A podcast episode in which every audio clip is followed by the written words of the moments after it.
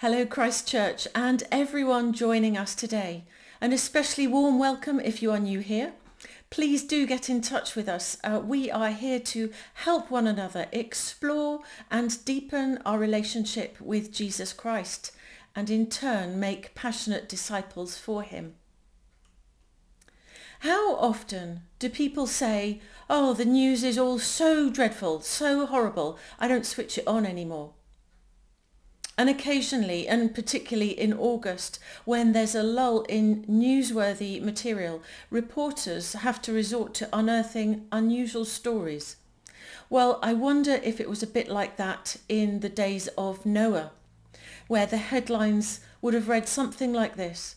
Angry mob causes violence of every kind in the city. Corruption tears through the heart of government. Man constructs enormous boat hundreds of miles from the nearest sea, reporting he has received instructions from God. Being human in a God-shaped world is our new sermon series and we'll ask of the text three questions. What does this tell us about the human characters? What does it tell us about God and the world that he intends for us? And what does this say to us in our walk with Jesus today? So whilst our passage appears to focus on one man, Noah, these chapters are set in the much wider context of what was going on with humanity in general.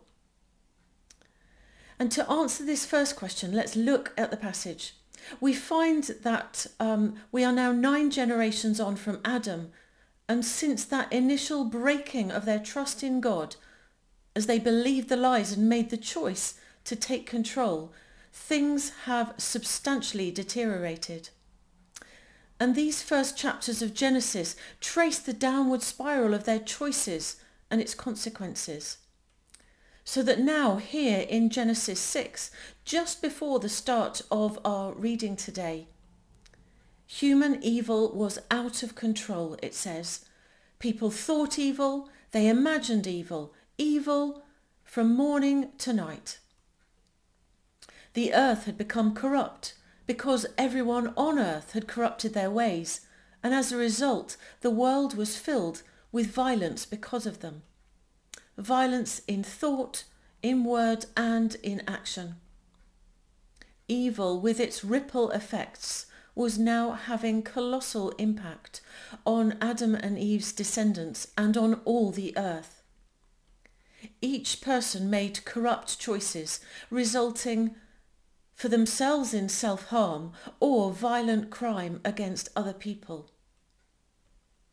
So that is the bleak situation the humans have ended up in. And I guess if we were the creator would we now not be pressing the delete button, checking how to erase all files relating to humans? But let's look at it from the lens of our second question. What about God and the world that he intends?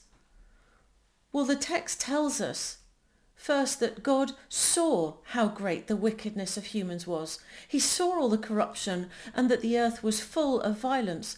God saw all that was going on. And we re- read, the Lord regretted that he'd ever made human beings. And his heart was deeply troubled. Just shows you our actions can deeply trouble the Lord. Secondly, God not only sees how evil um, people have become, but he takes action to not let his good creation self-destruct, nor wickedness run rampant without judgment being made. God wants to wipe the files marked human completely. But God saw Noah, Noah whom he'd created and by his grace made righteous, in order to provide someone to keep his promise alive.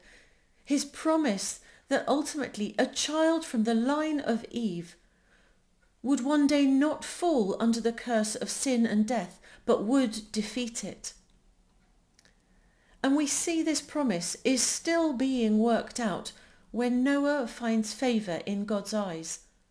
So rather than delete, God decides to reboot, and so he acts. And the first thing that he does is he speaks directly to Noah. He's to build this very large ark, not only for Noah, but his family as well, and pairs of every kind of creature. God gives him precise building plans, including a comprehensive list of materials to use. He tells him of the ventilation system to put in place and where exactly to site the door.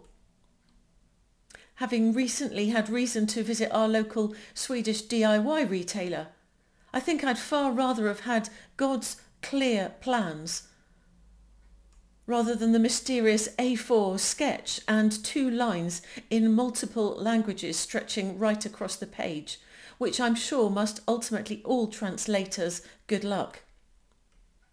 God tells Noah as well what he is going to do. And fourthly, we see that God is a personal God, and in the midst of these plans, he draws near to Noah and promises to establish a covenant with him and by extension with all his family.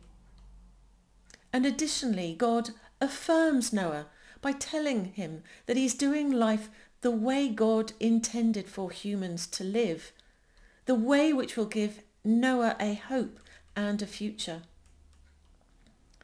Fifthly, the scripture succinctly says, God remembered Noah. In other words, sealed in the ark by God Throughout the time of the flood, Noah is tenderly watched over for all the 371 days that he is there inside the ark. And because of God's watchfulness, he sent a wind over all the earth to disperse the floodwaters.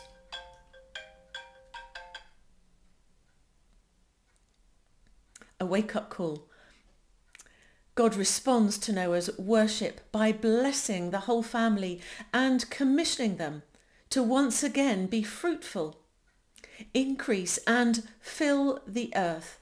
And he adds a life clause that for the taking of a human life, there will be consequences. And finally, God establishes his covenant with Noah and with every living creature with him that never again will waters become a universal flood to destroy all life, and that every rainbow will be to God a reminder of his covenant with every living creature. So far we've looked at the human situation, the violence, the corruption. We note God's actions but also God's judgment in bringing the flood. Now let's take our third question. What has this got to do with us today and our walk with Jesus, perhaps here in Purley or wherever we are? Because I know that we are all sorts of people. Perhaps today you are here for that one thing that is going to make the difference, all the difference that you need. Well, I have just three takeaways for us today from this text. In the context of violence and unrest, as well as floods of grief, of pain, anxiety, loss and even death, I want us to focus for a moment on the ark. You see, in the Garden of Eden, there was the tree. In Noah's day, there was the wooden ark. In Jesus' day, and for us now, there is the wood of the cross. So the first thing I want us to take away is God is offering us the choice. It's the choice to be covered or not. And it's always been the same. Will we trust in Jesus Christ as our Lord and Saviour, the one that God has sent, and follow him into life, life now in all its fullness, and life after life in the new kingdom where sin, violence, corruption and death is no more. The ark, you see, was a place of complete refuge and safety provided by God, not just for Noah, but all of his family who by faith followed him in. They chose to go into the ark, but it was God who sealed them safely in. You see, the ark is a powerful picture of Jesus Christ in whom salvation would come to everyone who believed in him. Jesus, like the ark, would one day be lifted high above the floodwaters of our sin and corruption on the wood of a Roman cross to endure the full wrath of God instead of us. The ark had to be entered by the door. And it was Jesus who said, I am the door. If anyone enters by me, he will be saved. So by putting our trust in Jesus, we, like Noah and his family, are rescued. And it's Jesus' finished work which seals us in. So tomorrow, uh, whether we're at home, at work, at school, or wherever we find ourselves, what might it look like for me and for you to make choices which follow Jesus into the ark and into life rather than choices which leave him out and ultimately leave us out of his kingdom. His invitation today is extended to every single one of us. His new life is a gift which we simply come and receive. But come to him we must.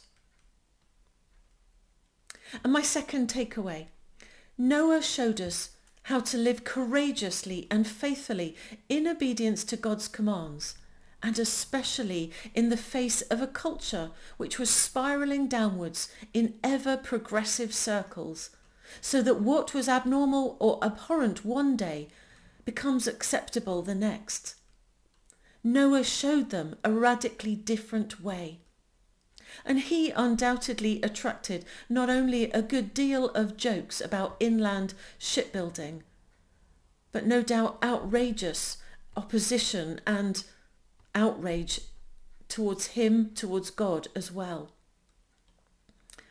And today, though people will still ridicule the account of Noah, Jesus affirmed the reality of the days of Noah when he compared them to the times that we're living in now.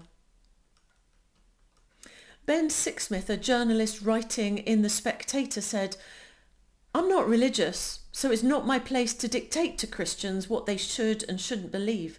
Still, if someone has faith, uh, still has, if someone has a faith worth following, I feel it that their beliefs should make me feel uncomfortable for not doing so. Because if they share 90% of my lifestyle and values, then there's nothing especially inspiring about them.